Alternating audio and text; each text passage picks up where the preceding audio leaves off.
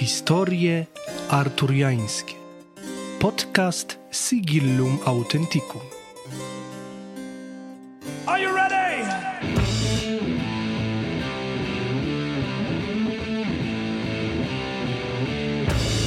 Opowiadam i rozmawiam o takiej historii, która interesuje mnie najbardziej. Zapraszam.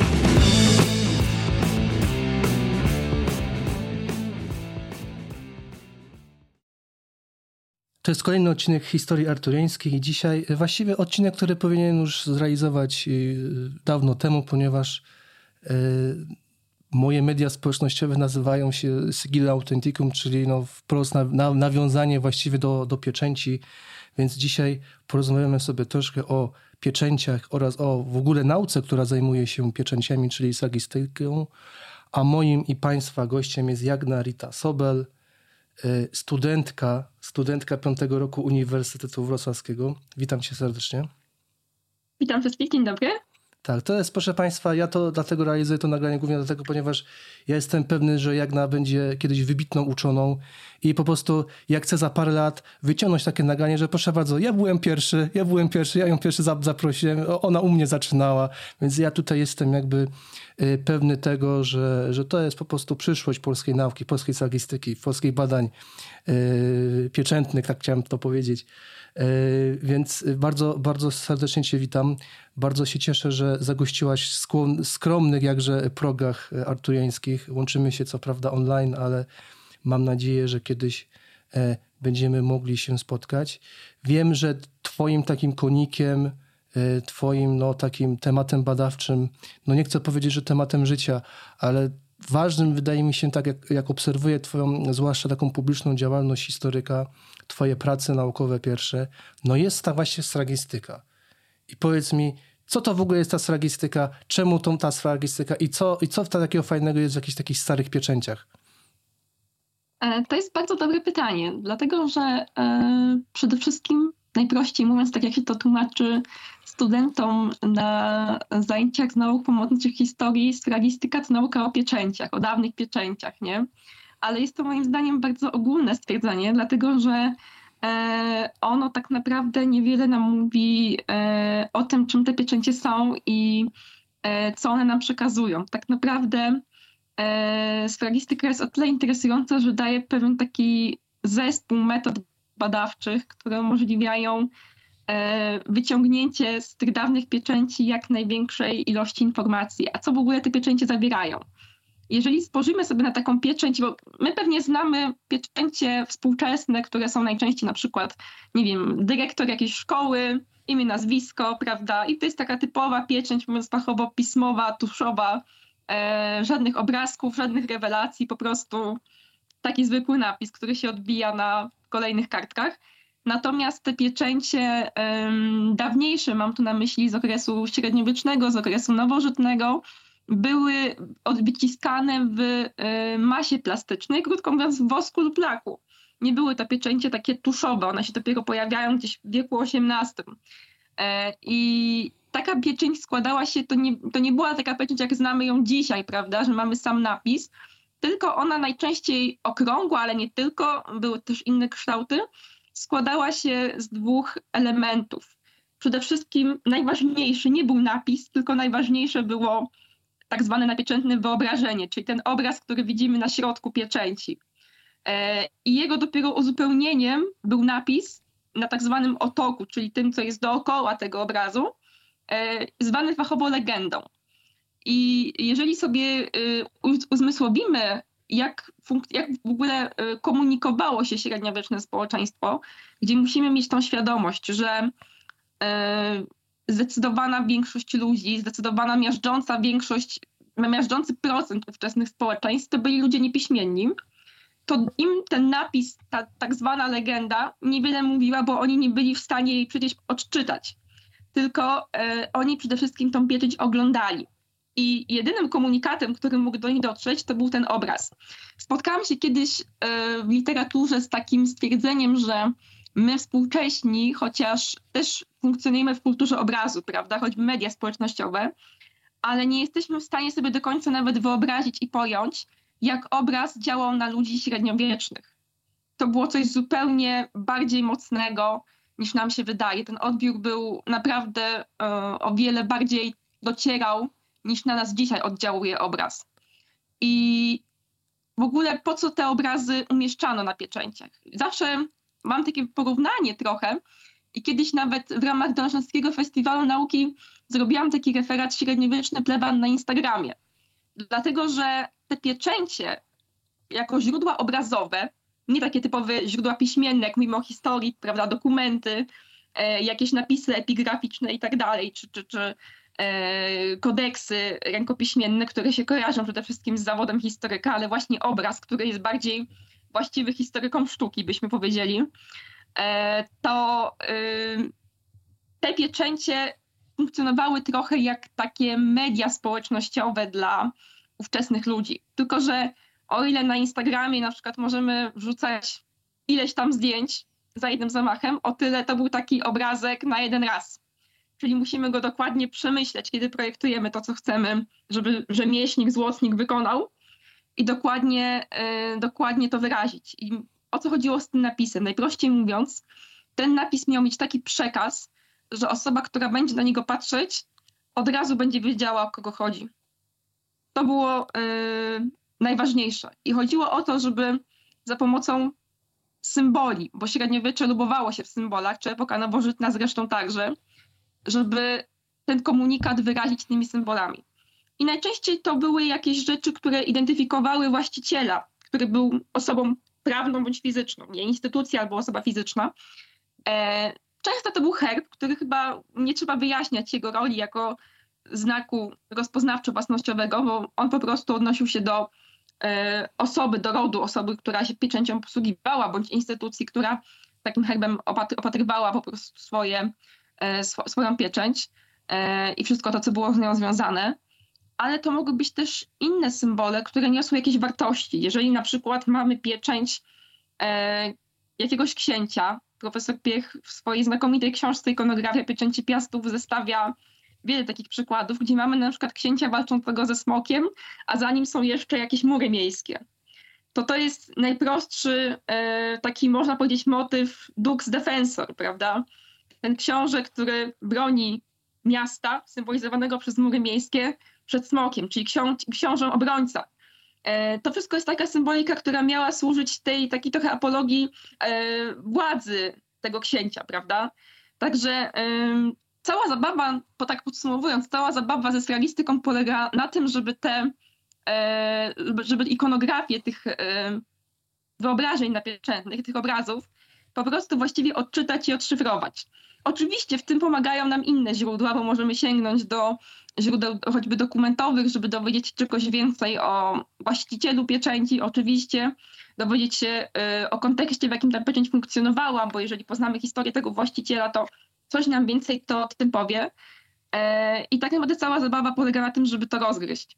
E, I wydaje mi się, że pieczęcie właśnie przez to, że były źródłami obrazowymi, co tak jak mówiłam, nie jest typowe dla historyków, bo to się zwykle przypisuje historykom sztuki, ale też znowu, jak pan profesor Zenon Piech zauważył, e, historycy sztuki niekoniecznie chętnie chcą się tymi pieczęciami zajmować i zostaje nam taka przestrzeń niczyja, prawda, e, w którą właśnie mogą idealnie wejść historycy ze swoimi metodami. E, to tak naprawdę pieczęcie dają nam wgląd w taką sferę ludzkiej mentalności, którą nie daje nam e, pismo, którą nie dają nam dokumenty.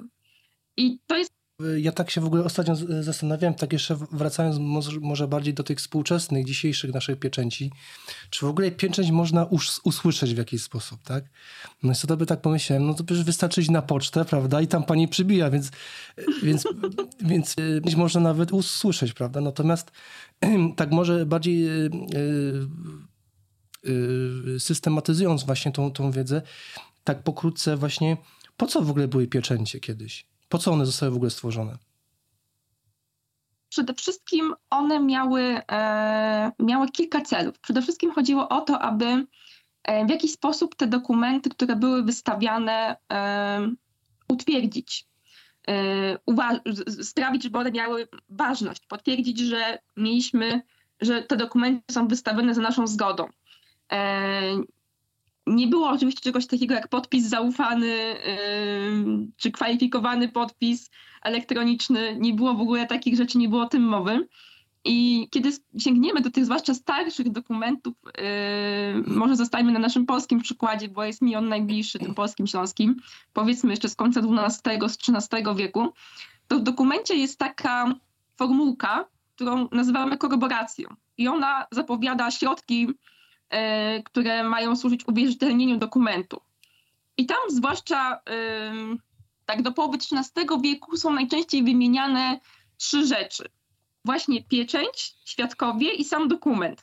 Później już od połowy XIII wieku te, e, tym takim środkiem zasadniczo wyłącznie przywoływanym, czy prawie wyłącznie przywoływanym jest już sama pieczęć.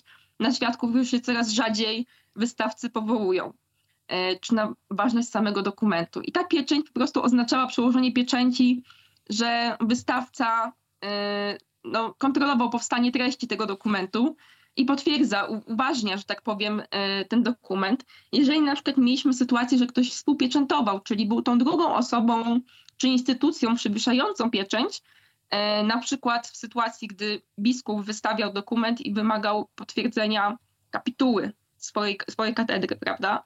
Tym momencie e, można powiedzieć, że z konsensem, za zgodą kapituły ta pieczęć została przywieszona na znak tego, że kapituła wyraża zgodę na E, to, co, co biskup postanowił w tym dokumencie, na przykład na jakąś darowiznę, czy powołanie jakiegoś nowego kanonika, byśmy powiedzieli, prawda? Yy, tak. Yy, teraz mam takie pytanie, które wiąże się ściśle yy, z merytoryczną stroną badań slagistycznych i które jest jakże fundamentalne dla tego podcastu i dla mojej działalności. Gdybyś mogła wyjaśnić, co to jest Sigillum Authenticum? rozumiem celowość tego pytania. E, sigillum authenticum, czyli po łacinie pieczęć autentyczna. E, nie każda, zacznijmy od tego, że nie każda pieczęć była pieczęcią autentyczną. E, to w ogóle pojęcie sigillum authenticum zostało pierwszy raz użyte w bulli papieskiej i chodziło o to, że nie każda pieczęć, która mo, mogła być przywieszona do dokumentu, mogła mieć wartość takiej pieczęci prawnej, czyli nadającej moc prawną dokumentowi, na przykład, żeby obowiązywał powiedzmy na terenie państwa czy biskupstwa. E, to były pieczęcie oczywiście papieskie, oczywiście cesarskie, ale królewskie, książęce e, czy biskupie. Natomiast jeżeli e, mamy moich ulubionych proboszczów, to ich pieczęcie nie miały wartości sigillum authenticum. Czyli tak naprawdę one mogły dotyczyć tylko mm, samej osoby proboszcza, ale e, jakby sam proboszcz nie miał też takiej władzy, żeby ustanowić jakieś nowe prawo i swoją pieczęcią je, mm, prawda, usankcjonować. Tego, te, to w ogóle nie wchodziło w grę. Także Sigillum Authenticum to jest pieczęć autentyczna, która ma odpowiednią moc prawną, nadaną właśnie tą bullą papieską, ale e, nie każdy mógł takie Sigillum Authenticum posiadać. Yy, tak, no ja, ja posiadam. Tak sobie uznałem, że, że będę posiadał właśnie Sigillum Authenticum. Ale gdybyśmy jeszcze mogli może wyjaśnić, czy właśnie ta formuła Sigillum Authenticum, ten typ tej pieczęci, to było w jakiś sposób, nie wiem, wyrażone właśnie na tej pieczęci, na legendzie tej pieczęci, czy to bardziej na przykład chodziło o to, że ktoś już w dokumencie pis, pisał, że potwierdzamy to właśnie tą naj, najbardziej wiarygodną pieczęcią, czyli Sigillum Authenticum. Jak to właśnie wyglądało? E, w samej legendzie niekoniecznie, po prostu legenda wskazywała na dysponenta tej pieczęci, czyli krótko mówiąc na właściciela. Natomiast y, w takiej właśnie korroboracji, czyli tym, tej formule, która wymienia, zapowiada e, środki uwierzytelniające dokument, już takie sformułowanie jak najbardziej padało, żeby zwrócić uwagę odbiorców dokumentu, że hello, my mamy pieczęć autentyczną, Czyli to ma szczególną wagę, to jest szczególnej rangi, tak? My nie jesteśmy byle, byle kim, ci, którzy wystawiają ten dokument.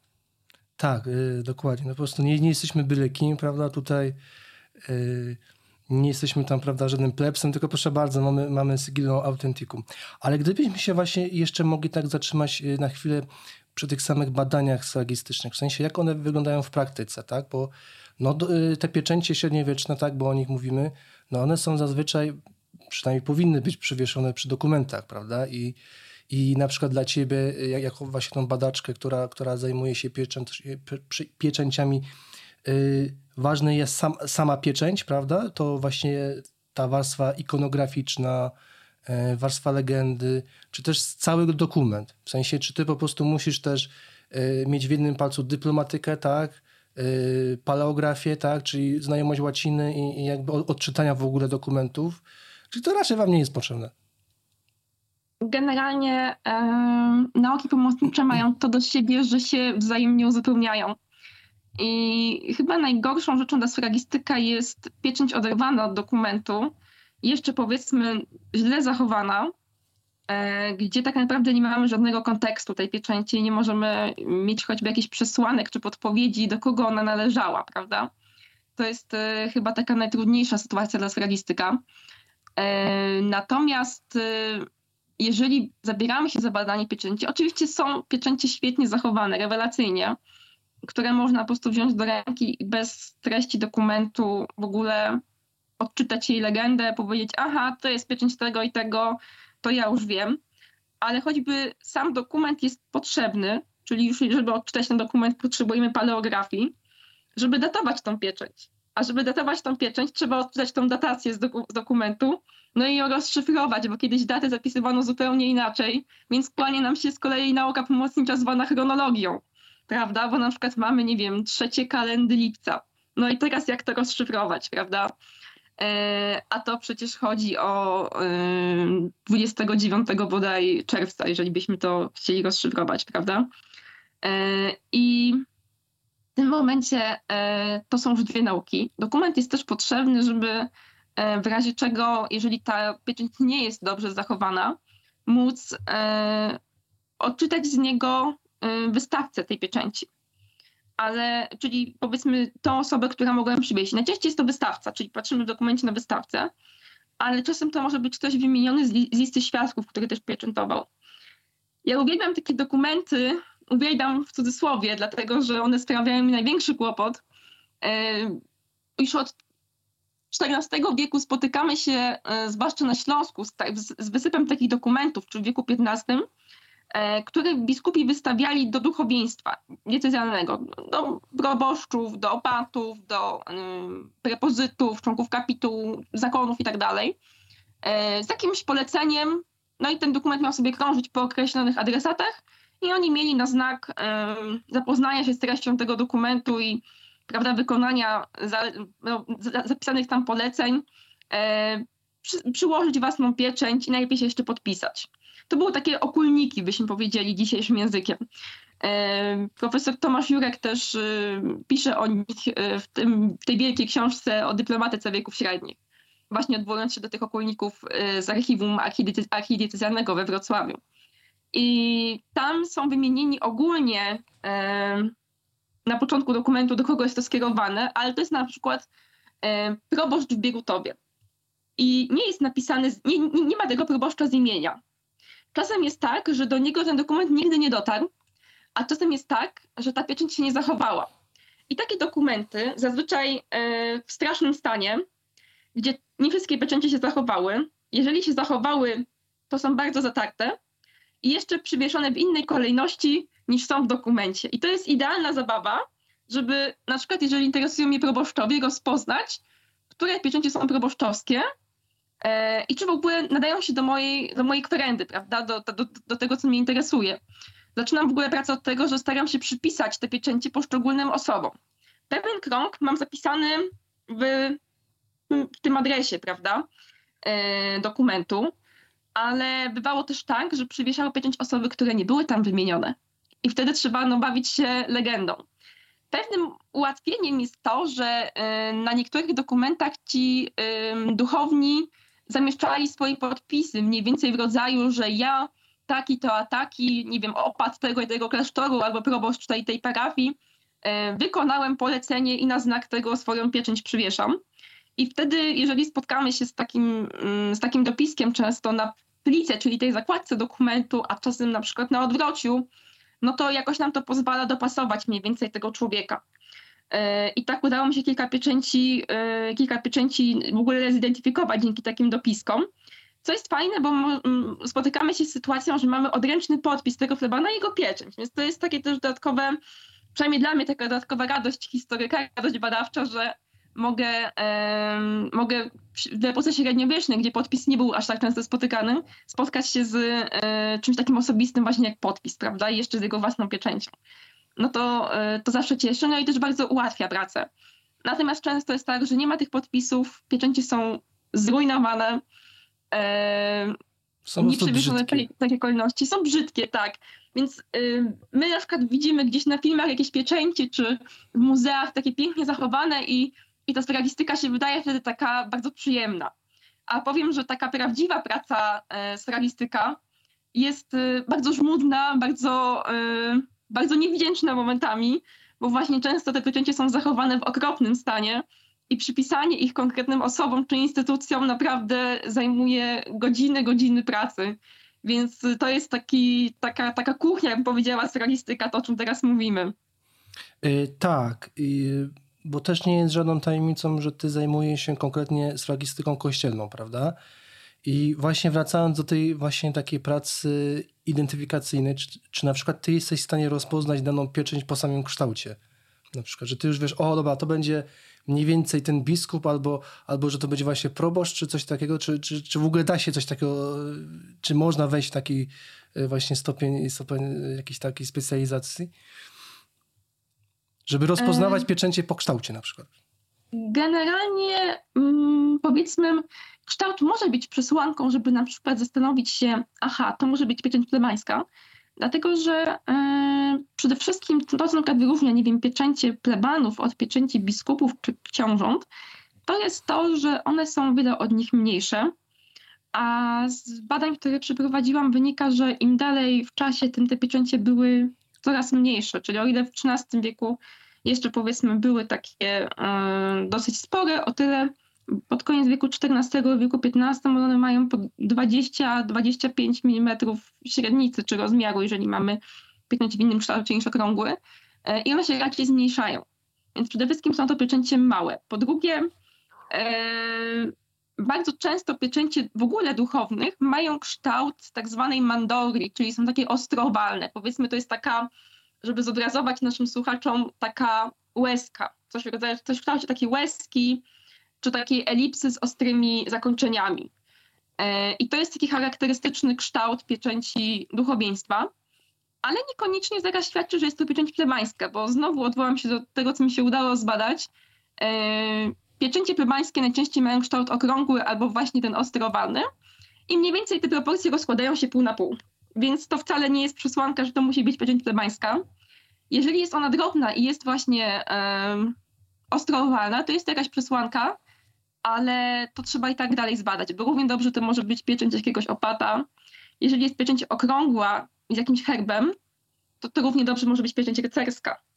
A mamy na przykład y, takiego proboszcza, y, Mikołaj, y, Mikołaj von Zenic. Zenicy byli znaną śląską familią rycerską y, i pieczętowali się uskrzydloną rybą w skos, czyli rybą ze skrzydłami położoną w skos.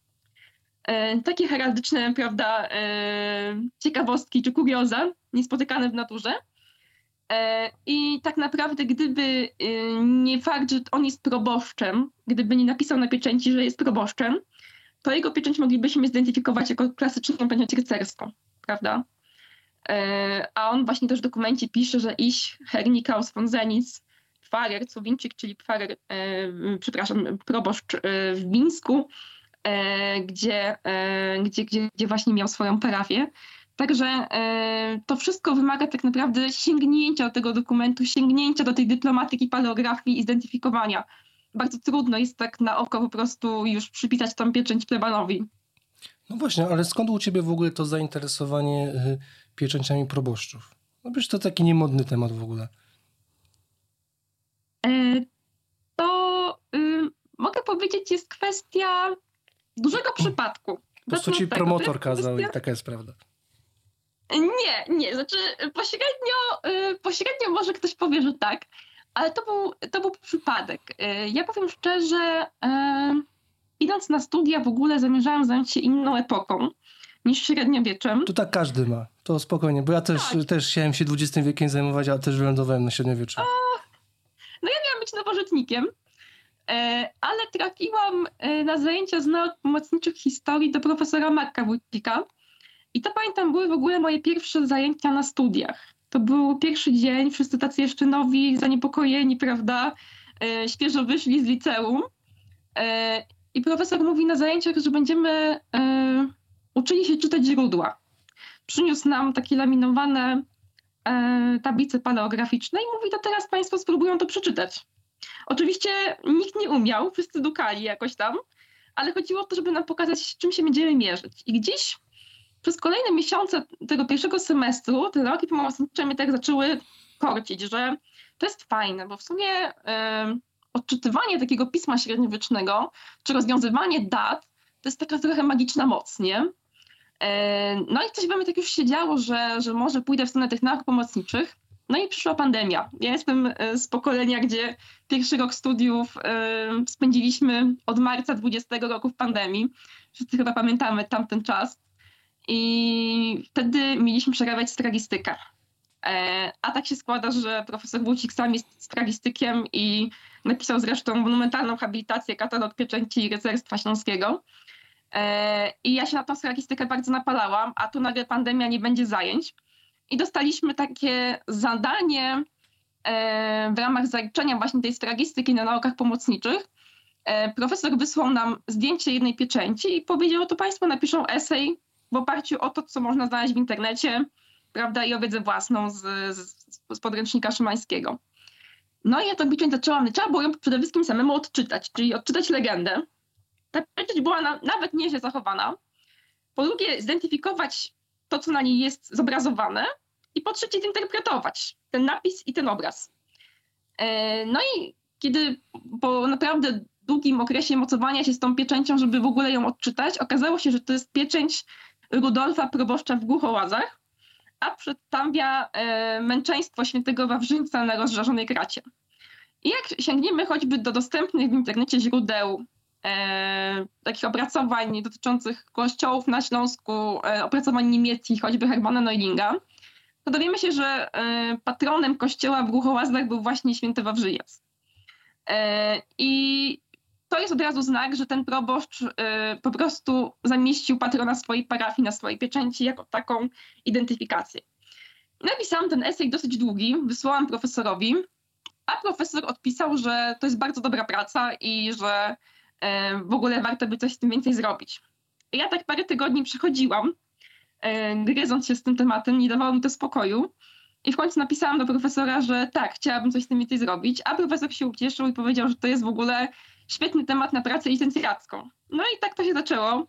Od jednej pieczęci yy, obecnie zebrałam już 77 tych pieczęci do 1419 roku, więc yy, może nie jest to tak obfity materiał jak choćby pieczęcie rycerskie, też z tego samego okresu, ale yy, no, dają nam jakiś obraz tych proboszczów. Tak?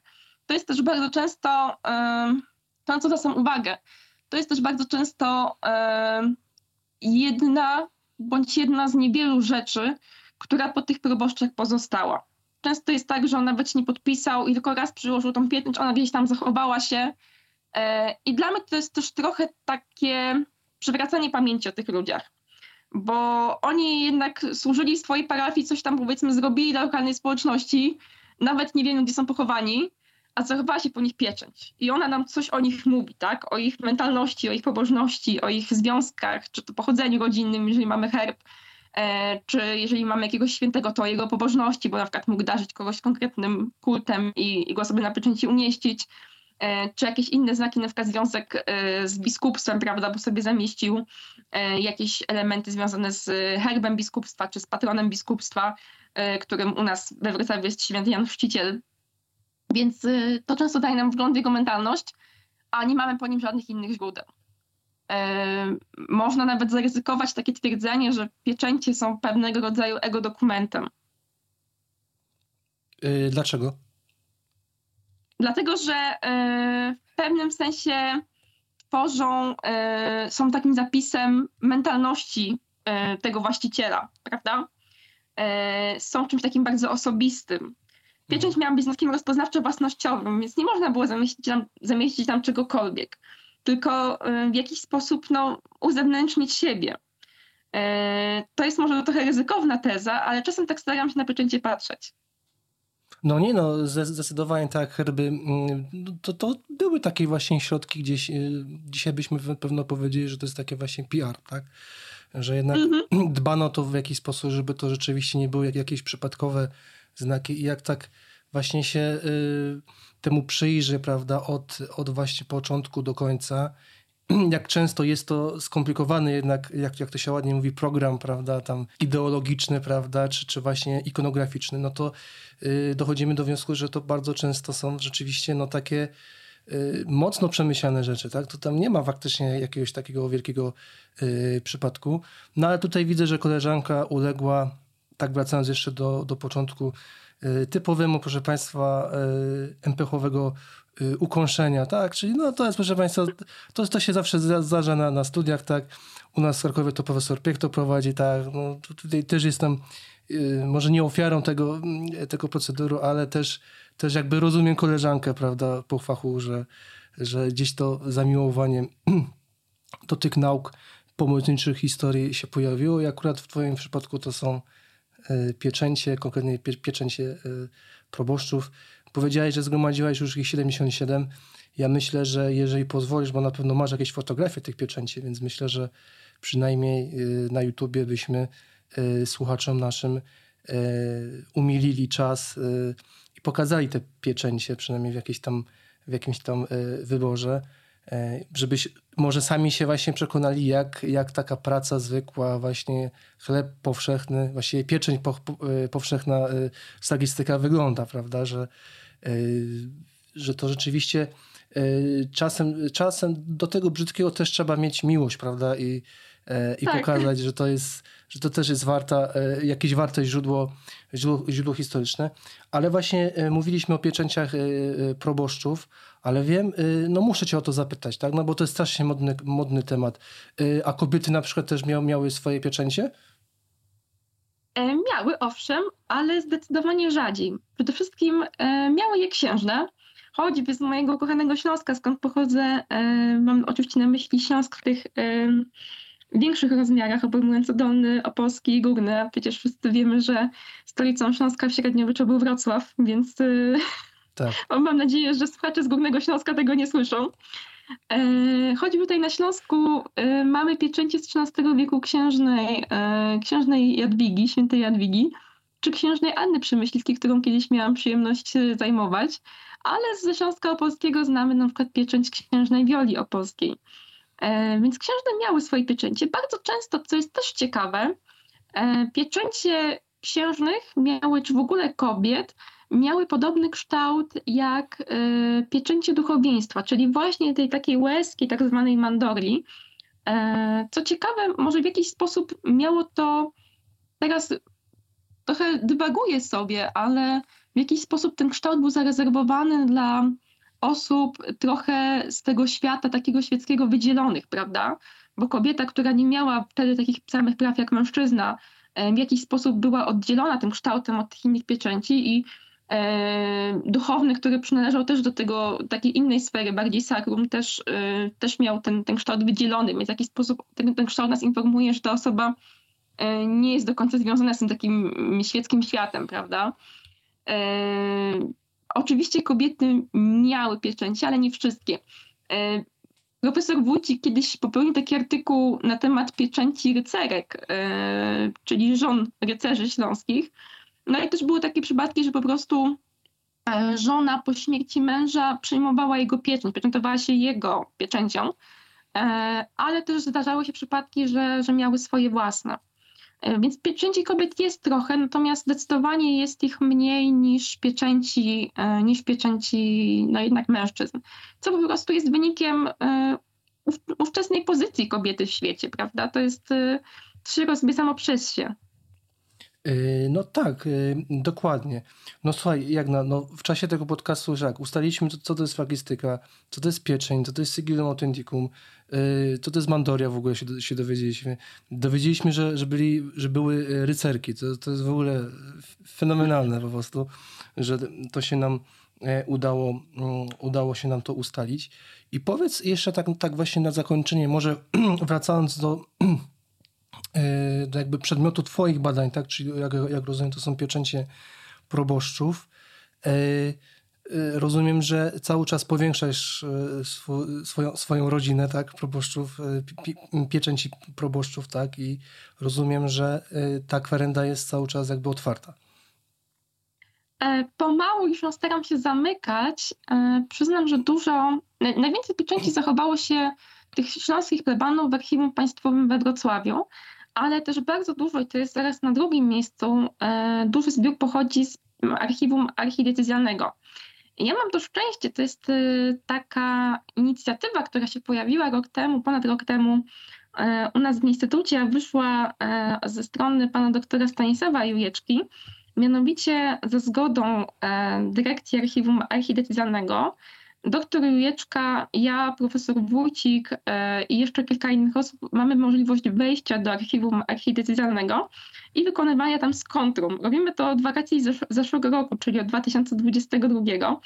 Już tam ładnych kilka tygodni przepracowaliśmy i po prostu my inwentaryzujemy dokumenty, patrzymy, czy one się zgadzają z inwentarzem i e, robimy im zdjęcia. I bardzo często, jeżeli mamy w inwentarzu czy w tych rejestrach y, biskupa Urbana informacje, że nie ma przy dokumencie pieczęci albo że są one inne niż plebańskie, to możliwość takiego po prostu przejrzenia dokumentu po dokumencie pozwoliła jeszcze mi odnaleźć kilka dodatkowych pieczęci, więc to jest, ta kwerenda to jest taki trochę never ending story, e, ale mogę powiedzieć, że e, pomału zmierzam do końca i być może w przyszłym roku będzie można zapoznać się z efektem tych poszukiwań. E, no to jak, jak ty masz takie dojścia teraz, to ty już na pewno masz temat e, pra, pracy doktorskiej, to już jest, spokojny na to. Myślę, że po prostu y, to już jest czysta jak, jakby formalność w twoim, twoim, w twoim y, przypadku, bo jak, jak rozumiem, chciałabyś, rozumiem, wiążesz przyszłość ze stragistyką swoją badawczą.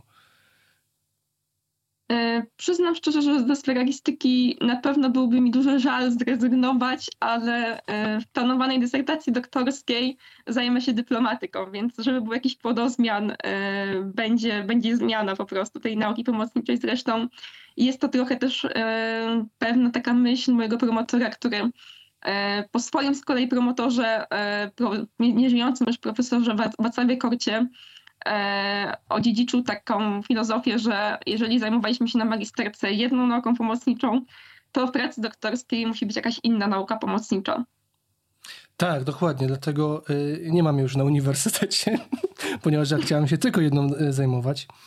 Y, pozdrawiam profesora Piecha przy okazji. Tak, słuchaj, jak na bardzo Ci dziękuję za, za naszą rozmowę. Moim i Państwa gościem była Jagna Rita Sobel. Ja radzę sobie to nazwisko zapamiętać, tą osobę. Y, to jest na razie studentka piątego roku, ale myślę, że jeszcze nie raz o niej usłyszymy. Y, bardzo Ci dziękuję za rozmowę. Ja również bardzo dziękuję za zaproszenie. Dla mnie to było naprawdę duża przyjemność móc y, uczestniczyć w podcaście arturiańskim.